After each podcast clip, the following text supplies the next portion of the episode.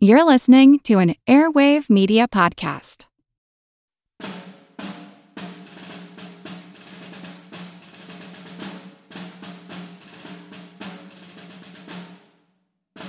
Headquarters, 3rd Brigade, 19 miles from Chattanooga, September 18th, 1863. My dear, once more I have an opportunity to write a few words. We have continued to march since last I wrote, and are still laying here, ready at a moment's notice for anything. The rebels are in our front, and we may have to fight a battle. If we do, it will be apt to be a big one. Do not feel uneasy for me. I am well and in good spirits, and trusting to my usual good luck. I shall use all the caution and courage I am capable of, and leave the rest to take care of itself. The soldiers are in tolerable good condition. Many of ours, however, have marched hard and had a rough time for the last two weeks, and ought to have a few days' rest before fighting. Our train is not with us, but I have one headquarters wagon with me and get along well. Old Rosie's headquarters are only a few miles from here. I think, if it is true that the rebels have not gone, that he will give them one of the biggest whippings they ever had. Thus far, Rosie's army has gained a tremendous victory by forcing Bragg to leave Chattanooga. I can, of course, say nothing about the prospects of getting home, but as soon as this present campaign is ended, I am certain of being able to come. We have had such hard work marching over these mountains that we are entitled to some rest. My love to the children. Goodbye, my darling. Write often, but do not expect to hear from me very often till the campaign is over. Your own, Hans. Colonel Hans Christian Heg, Brigade Commander, 20th Corps, Army of the Cumberland. The Norwegian born Heg grew up in Wisconsin, spent a year as a 49er in California, and later gained prominence in Wisconsin state politics. In 1861, he was commissioned a colonel and recruited Scandinavian immigrants into the 15th Wisconsin Infantry. He was mortally wounded the day after writing this letter.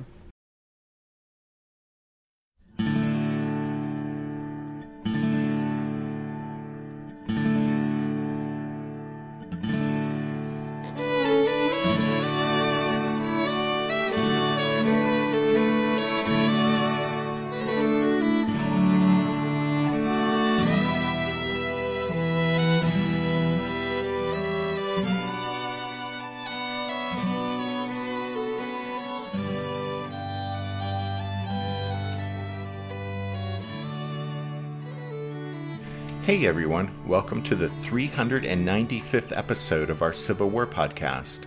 My name is Rich. And I'm Tracy. Hello, y'all. Thanks for tuning into the podcast.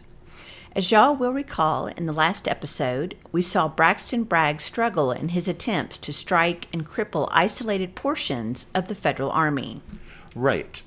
Well, McLemore's Cove is one of the most famous missed opportunities of the Civil War. But hard on the heels of that failure, Bragg also tried to attack a vulnerable part of the enemy's 21st Corps, only to have that plan also fall apart. Braxton Bragg was disgusted and frustrated. For a week, he had been marching and countermarching his army, all to no avail. Now the troops needed rest and resupply, and Bragg needed new ideas.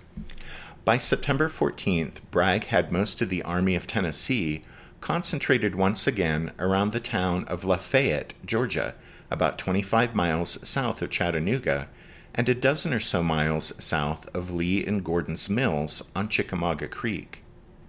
While the men rested and drew three days' rations, Bragg contemplated his next move. During this lull, Bragg's headquarters, for a change, received mostly positive news. For example, Bragg could breathe a sigh of relief when he heard that after capturing Knoxville, Burnside's Federal Army seemed content to remain there, so there no longer seemed much of a threat of a link up between him and Rosecrans.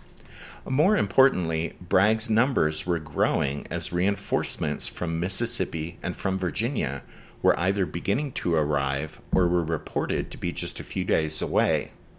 Meanwhile, on the federal side, the truth had gradually dawned on William Rosecrans that the Confederates weren't in headlong retreat. Rosecrans had finally realized that Bragg had, in fact, assumed a highly menacing posture that threatened the Army of the Cumberland with defeat in detail. On September 12th, Rosecrans responded to the danger by issuing orders for the three widely separated corps of his army to reunite as rapidly as possible. Fortunately for Rosecrans, the time he needed to accomplish this concentration coincided with the lull in Confederate operations, while the rebels rested and resupplied in Lafayette and Bragg pondered his next move. By September 17th, the Army of the Cumberland's three corps had aligned themselves behind Chickamauga Creek, facing east. McCook's 20th Corps was on the right, Thomas's 14th Corps was in the center, and Crittenden's 21st Corps was on the left. Rosecrans' three corps were no longer vulnerable to piecemeal destruction now that the army had been reunited, but Old Rosie was still concerned about the gap of a dozen miles that existed between Crittenden's left and the garrison at Chattanooga. Rosecrans had to content himself with screening this area with Colonel Robert Minty's cavalry brigade. To backstop this outpost line, Rosecrans also ordered Granger's Reserve Corps to march for Rossville, midway between Lee and Gordon's Mills and Chattanooga.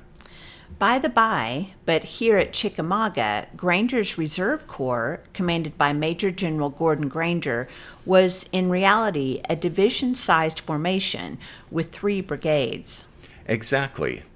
Well, at any rate, by September 17th, the Army of the Cumberland and the Army of Tennessee faced each other, with the Federals on the west bank of Chickamauga Creek and the Confederates on the east. They were far enough apart to be out of contact except for scouts and cavalry patrols. But nevertheless, the preliminaries were over, and now the opposing armies were like two heavyweight boxers who had entered the arena and were waiting in their respective corners, waiting for the bell to ring and the fight to begin.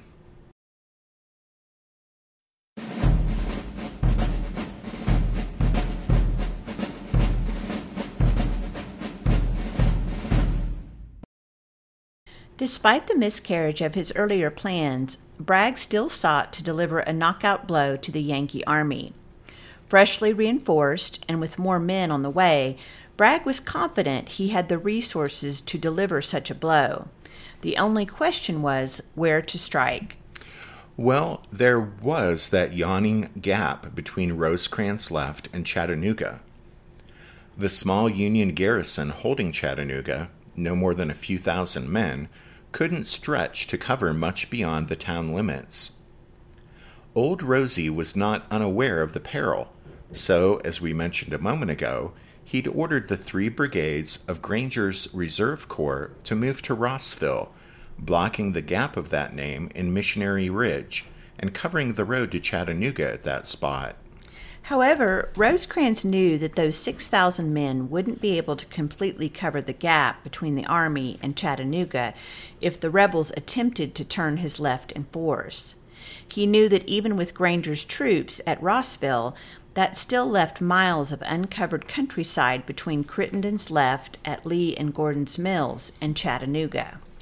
And it was precisely that situation that Braxton Bragg sought to turn to his advantage. Bragg formulated a new plan to strike the Federal left flank with a good portion of his army by crossing Chickamauga Creek north of Crittenden and then sweeping south like a massive tidal wave cutting Rosecrans off from Chattanooga and pushing the Yankee army back into McLemore's Cove and crushing it against the mountains. From its source in McLemore's Cove, Chickamauga Creek winds its way north to the Tennessee River near Chattanooga. In the days leading up to the battle, the stream created a natural barrier between the two armies, being 80 to 100 feet wide, deep in places, and with high banks that made it impossible for organized bodies of troops to easily cross except at a few fords and bridges. And it was two of those bridges that figured prominently in the initial stage of Bragg's plan. With the left flank of Crittenden's 21st Corps, that is, the left flank of the Army of the Cumberland, anchored at Lee and Gordon's Mills, Bragg planned to send a strong force across Chickamauga Creek on September 18th at Reed's Bridge and Alexander's Bridge, which were both downstream or north of Crittenden's position at Lee and Gordon's Mills. Bragg's goal was simple, since essentially he was seeking to turn the Union left. But he'd come up with a rather complicated, multi stage plan to accomplish that simple goal. Buckle your seatbelt because we're about to walk you through Bragg's rather complicated, multi stage plan. First, Brigadier General Bushrod Johnson, commanding a provisional division consisting of his own brigade and the first troops arriving from Virginia, would advance and cross the Chickamauga at Reed's Bridge.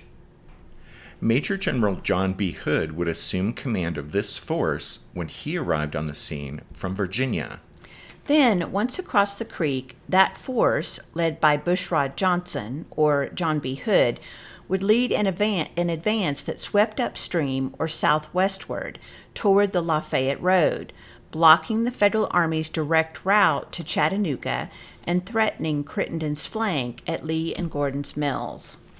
While that force crossed the Chickamauga at Reed's Bridge, another force, led by Major General William H.T. Walker, would cross a bit farther upstream or to the south at Alexander's Bridge. And then, after Johnson slash Hood had swept past, Walker would close up behind them to support the sweep toward the Lafayette Road and Lee and Gordon's Mills. Meanwhile, Major General Simon Bolivar Buckner's two divisions, led by Major General Alexander P. Stewart and Brigadier General William B. Preston, would cross the creek at Thedford's Ford and Dalton's Ford to fall in on the left flank of the Johnson slash Hood slash Walker force as it swept by, adding yet more weight to that thrust.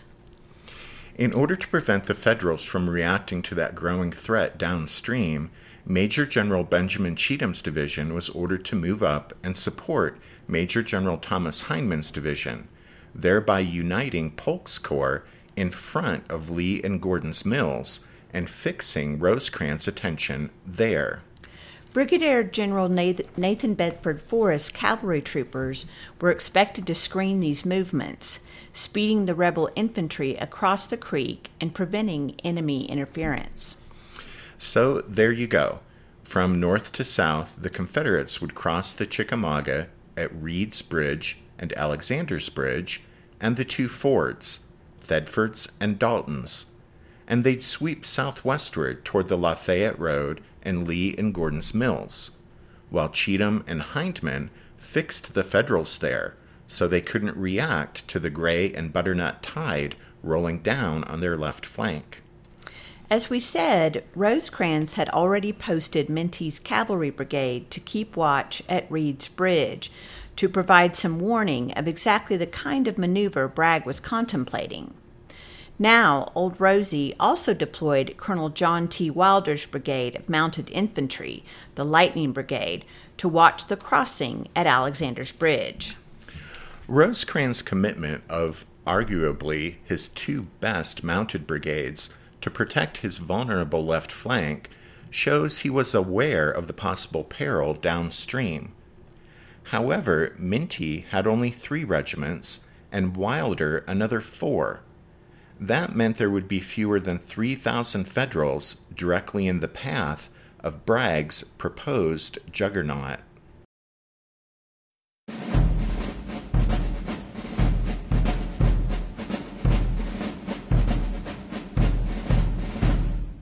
Want to learn how you can make smarter decisions with your money?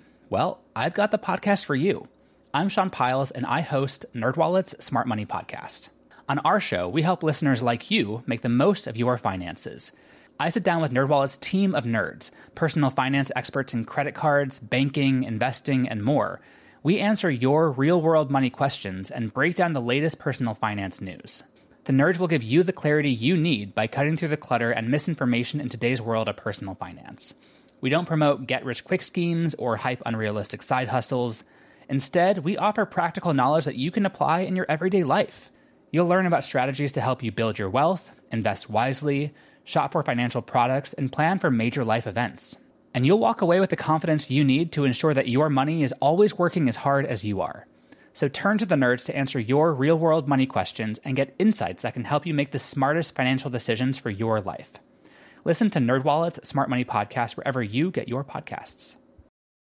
Having seen his previous plans misfire for one reason or another, Braxton Bragg closed his latest set of attack orders by saying, quote, the movement will be executed with the utmost promptness, vigor, and persistence. But in keeping with the finest traditions of the dysfunctional and hard luck Army of Tennessee, the movement on September 18th was late, confused, and poorly executed. For all Bragg's determination, nearly everything went wrong that day, starting with the fact that before the Confederates could sweep down on Rosecrans' left, they first had to get across Chickamauga Creek. But despite Bragg's demand for speed, all three of the formations he had chosen to lead the turning movement were late getting to their crossing points.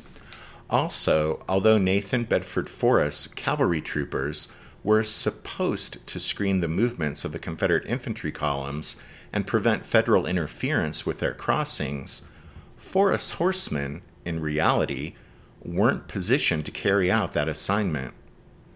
In fact, on the 18th, of Forrest's two divisions, he had only one brigade, led by Brigadier General John Pegram, at hand to do the job Bragg was expecting him to do. And when all was said and done on the 18th, Pegram's brigade would contribute next to nothing to helping the rebel foot soldiers get across Chickamauga Creek. As for the rebel infantry, Bushrod Johnson's column, which was to kick off Bragg's turning movement by crossing at Reed's Bridge, had trouble even getting to the bridge, as that morning he was following an outdated order, so Johnson took the wrong road and had to be rerouted. That countermarch ate up most of the morning, and then when Johnson did encounter the enemy, he didn't find them at Reed's Bridge, but on Peavine Ridge, east of Chickamauga Creek. This was Robert Minty's Federal Cavalry. Minty had established an initial defensive line on the ridge, covering the approaches to Reed's Bridge. His force consisted of the 4th Michigan Cavalry, a section of guns from the Chicago Board of Trade Battery, and a battalion of the 4th U.S. Before the rebels appeared, the line was reinforced by an additional battalion of the 7th Pennsylvania Cavalry, just returned from an early morning patrol. Bushrod Johnson didn't encounter the Federals on Peavine Ridge until almost 11 a.m., hours later than Bragg had intended for him to be across the creek. Well, neither Forrest nor any other rebel cavalry were around when he encountered the Federals on Peavine Ridge, so Johnson, uncertain of the opposition he faced, halted his column and deployed a Tennessee infantry brigade led by Colonel John S. Fulton into line of battle. Fulton shook out skirmishers and began to probe the Federal defenses. Lieutenant Colonel Watt Floyd of the 7th Tennessee and his adjutant rode forward with the skirmishers to see how strongly the Yankees were posted along Peavine Creek. Concealed behind a cabin across the creek, Private Samuel Walters of Company F of the 7th Pennsylvania Cavalry could clearly see the two mounted rebel officers across the way. Walters raised his Smith carbine, took aim, and pulled the trigger. Although he missed the Confederates, he'd just fired the first shot of the Battle of Chickamauga.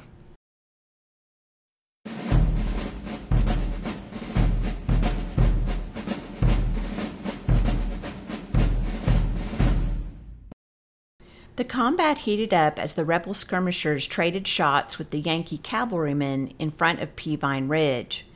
Bushrod Johnson's Confederates outnumbered Minty's Federal cavalry troopers six to one, but this was Johnson's first experience commanding anything larger than a brigade, and he proceeded cautiously. Minty, in what proved to be a masterful execution of what the modern military would call a covering force action, brought the rebels almost to a halt. The fire from the dismounted Federal horse soldiers and the Union artillery forced Johnson to deploy a sizable portion of his force from marching column into line of battle. Then, just as the Confederates began to advance, the Yankees would run back to their horses, mount up, and ride back to another position, where the whole process was repeated again. Minty's skillful resistance slowed Johnson's already tentative advance to a crawl. Self inflicted delays on the Confederate side had frittered away most of the morning, but Minty's stubborn defense cost Johnson the entire afternoon. Despite first contact coming at 11 a.m., Johnson didn't secure Reed's Bridge over Chickamauga Creek until nearly 2 p.m., and he didn't force Minty to disengage for another two hours at around 4 o'clock. It was sometime around 3 p.m. when John B. Hood showed up on the scene. Hood was still recuperating from an arm wound received at Gettysburg in July. He was in Richmond in early September when the Confederate War Department ordered Longstreet's troops to travel from Virginia to reinforce Bragg. At the time, Hood's division was still commanded by his senior brigadier, Evander Law of Alabama. Some of Hood's officers visited him while they passed through Richmond and asked him to join them on their trip west. Hood couldn't resist the call to action, and he agreed immediately. On September 18th, when Hood arrived at Catoosa Station, just a few miles south of Ringgold, Georgia, on the Western and Atlantic Railroad, a courier greeted him with orders from Bragg, directing him to proceed at once to Reed's Bridge and take command of Bushrod Johnson's column. Until James Longstreet arrived on the scene, Bragg wanted Hood leading the troops who had already arrived from Virginia. Anxious to get back into action, Hood hurried to the freight car that held his horse.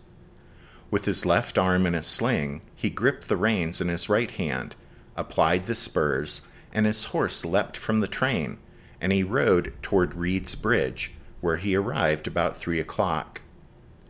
Most of his men hadn't seen Hood since Gettysburg, and they cheered him when he arrived at the front.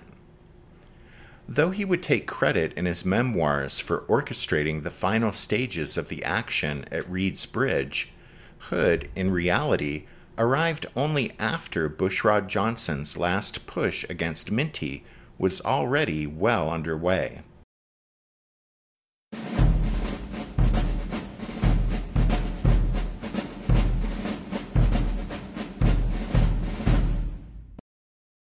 While the action was developing at Peavine Ridge and Reed's Bridge, the second part of Bragg's plan, that is, the crossing to the south at Alexander's Bridge, was also running into trouble. To begin with, that morning, Walker's troops, who were to cross at Alexander's Bridge, and Buckner's men, who were to cross the creek at Thedford's Ford and Dalton's Ford, got all tangled up when they both found themselves taking the same road toward their intended objectives a sizable traffic jam resulted, and both forces were considerably delayed. When Walker finally approached Chickamauga Creek with his infantry about noon, some of Pegram's rebel cavalry told him that earlier they had run into some remarkably fast shooting Yankees who were guarding Alexander's Bridge. This, of course, was Wilder's Lightning Brigade, with their formidable Spencer repeating rifles. Arriving on the scene the night before, John Wilder had deployed his command in the fields bordering the road leading down to the creek and around the Alexander House. The four rifled guns of Captain Eli Lilly's 18th Indiana Battery were positioned adjacent to the house. Before things really heated up on his own front, Wilder could already hear the sounds of battle drifting southward from Minty's fight at Peavine Ridge. It wasn't long before Wilder received a plea from Minty for assistance. He responded at once, sending most of two regiments north to Minty's aid. That left Wilder with less than a thousand men to defend Alexander's Bridge. But they were armed with the fast shooting seven shot Spencers, and Wilder also kept Lilly's battery close at hand. About noon, when Walker's Confederate infantry approached the creek, he ordered an assault to take the bridge. That unfortunate task fell to the Mississippi Brigade of Brigadier General Edward Walthall. Ironically, one year and one day earlier, Walthall, then colonel of the 29th Mississippi, had fought Wilder at Munfordville, Kentucky, where Wilder was forced to surrender. But now John Wilder would have some revenge. Under the eye of his division commander, Brigadier General St. John Liddell, Walthall formed his men for the assault, deploying along the east side of the Alexander's Bridge Road. As support, Liddell ordered Colonel Daniel Govan's Arkansas Brigade to deploy on the west side of the road. Skirmishers were deployed, and then Walthall ordered his brigade to advance. The Mississippians surged forward, but things seemed to unravel for them almost immediately. Their route toward the creek and bridge was over very broken ground and through a thick patch of vines and bushes, which caused the right of the brigade to lose its alignment. Meanwhile, the rest of the brigade drifted westward until the unit in the center, the 29th Mississippi, was advancing down the road. As the Mississippians came into view about 350 yards from the bridge, Sergeant James Barnes of the 72nd Indiana was impressed by the sight. He would later recall, quote, they came up in splendid style, their step firm, even and steady, bayonets fixed and gleaming in the sun. That inspiring scene, however, was soon shattered when Lilly's guns opened fire, hurling shells into the ranks of the Mississippians. Confederate artillery responded, but it was outmatched and outranged by the Federals' rifled guns. Then, as Walthall's men approached the creek, Wilder's Yankees let loose with their Spencers. The Mississippians came to a halt and then fell back. They reformed and advanced once again, but were again stopped. Walthall realized that there was no use trying again. The Federals had ripped the flooring from the bridge and used the planking to construct a small fort in the road on their side of the creek. Not only that, but the Mississippians couldn't easily dispense with the bridge and force a crossing here because the Chickamauga was, in Walthall's words, quote, deep, the banks steep and impassable. Learning of all this, Walker ordered the battered Mississippians to break off the assault. Walker looked for some other, less well defended crossing, and by late afternoon had found one, about a mile and a half downstream, or to the north, at Byram's Ford, which was unguarded. Walker's troops headed there and started to cross the Chickamauga. In doing so, they outflanked Wilder's Federals at Alexander's Bridge and Wilder, as a result, had to order his men to fall back up the Alexander's Bridge Road. While all of that had been going on, Buckner's column of rebels, a short distance to the south, came to a halt at Thedford's and Dalton's fords. Buckner had moved to secure the crossing, but then he waited for further developments. Wilder's stand at Alexander's Bridge had cost him a handful of men killed and wounded, but it inflicted more than 100 casualties among Walthall's Mississippians. And, most importantly, like Minty's delaying action at Reed's Bridge, it bought critical time. Because even though the Confederates were now across the Chickamauga, it was too late in the day for them to launch Bragg's intended attack down the west bank on Crittenden's flank at Lee and Gordon's Mills. And so, having run out of daylight on the 18th, the Confederates would have to wait for the next morning to continue their attack.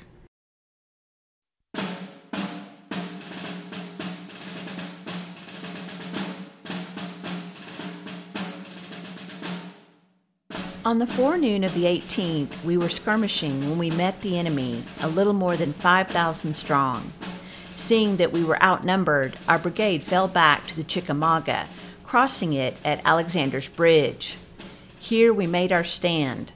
Our regiment was a few hundred yards from the river, close to the old Alexander House, where we supported Lilly's battery.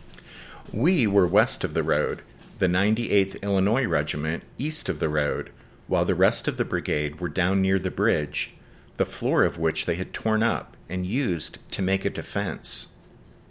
At three o'clock, the rebels came up and attacked us, both with artillery and small arms. Lilly's battery replied, firing continuously into their ranks. Once I heard a rebel cannonball strike to our right, and turning, we all tried to see what damage had been done, but from where we were, we could see nothing. But the report soon came that it had struck the adjutant, carrying away part of one of his legs. He was quickly taken in an ambulance to the rear. The firing was continuous till about four o'clock. In the meantime, Colonel Wilder sent part of our brigade to the assistance of Colonel Minty, who was stationed at Reed's Bridge, about two miles farther up the Chickamauga, and who had reported he was being very hard pressed at that point. Though weakened by this movement, yet we were able to hold the rebels back.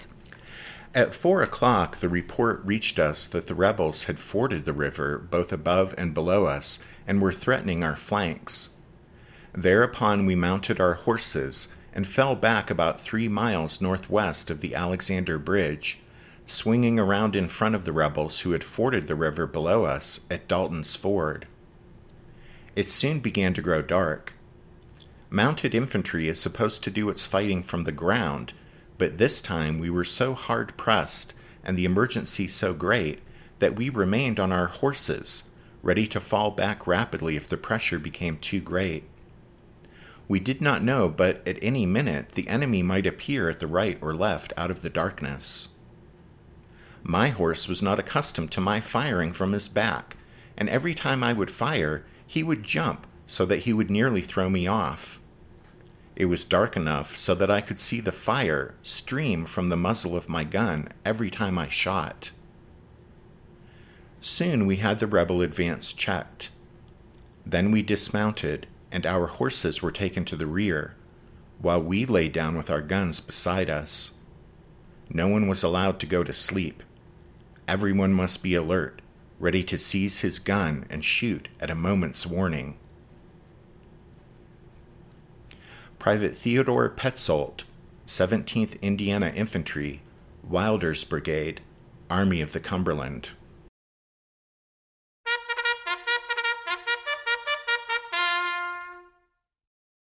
That means it's time for this episode's book recommendation.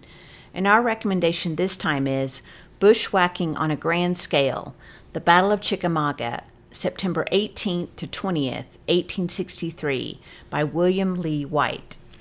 This book is part of the Emerging Civil War series, and it's an excellent book to have at hand while you're walking the ground at Chickamauga or just sitting in your favorite chair at home.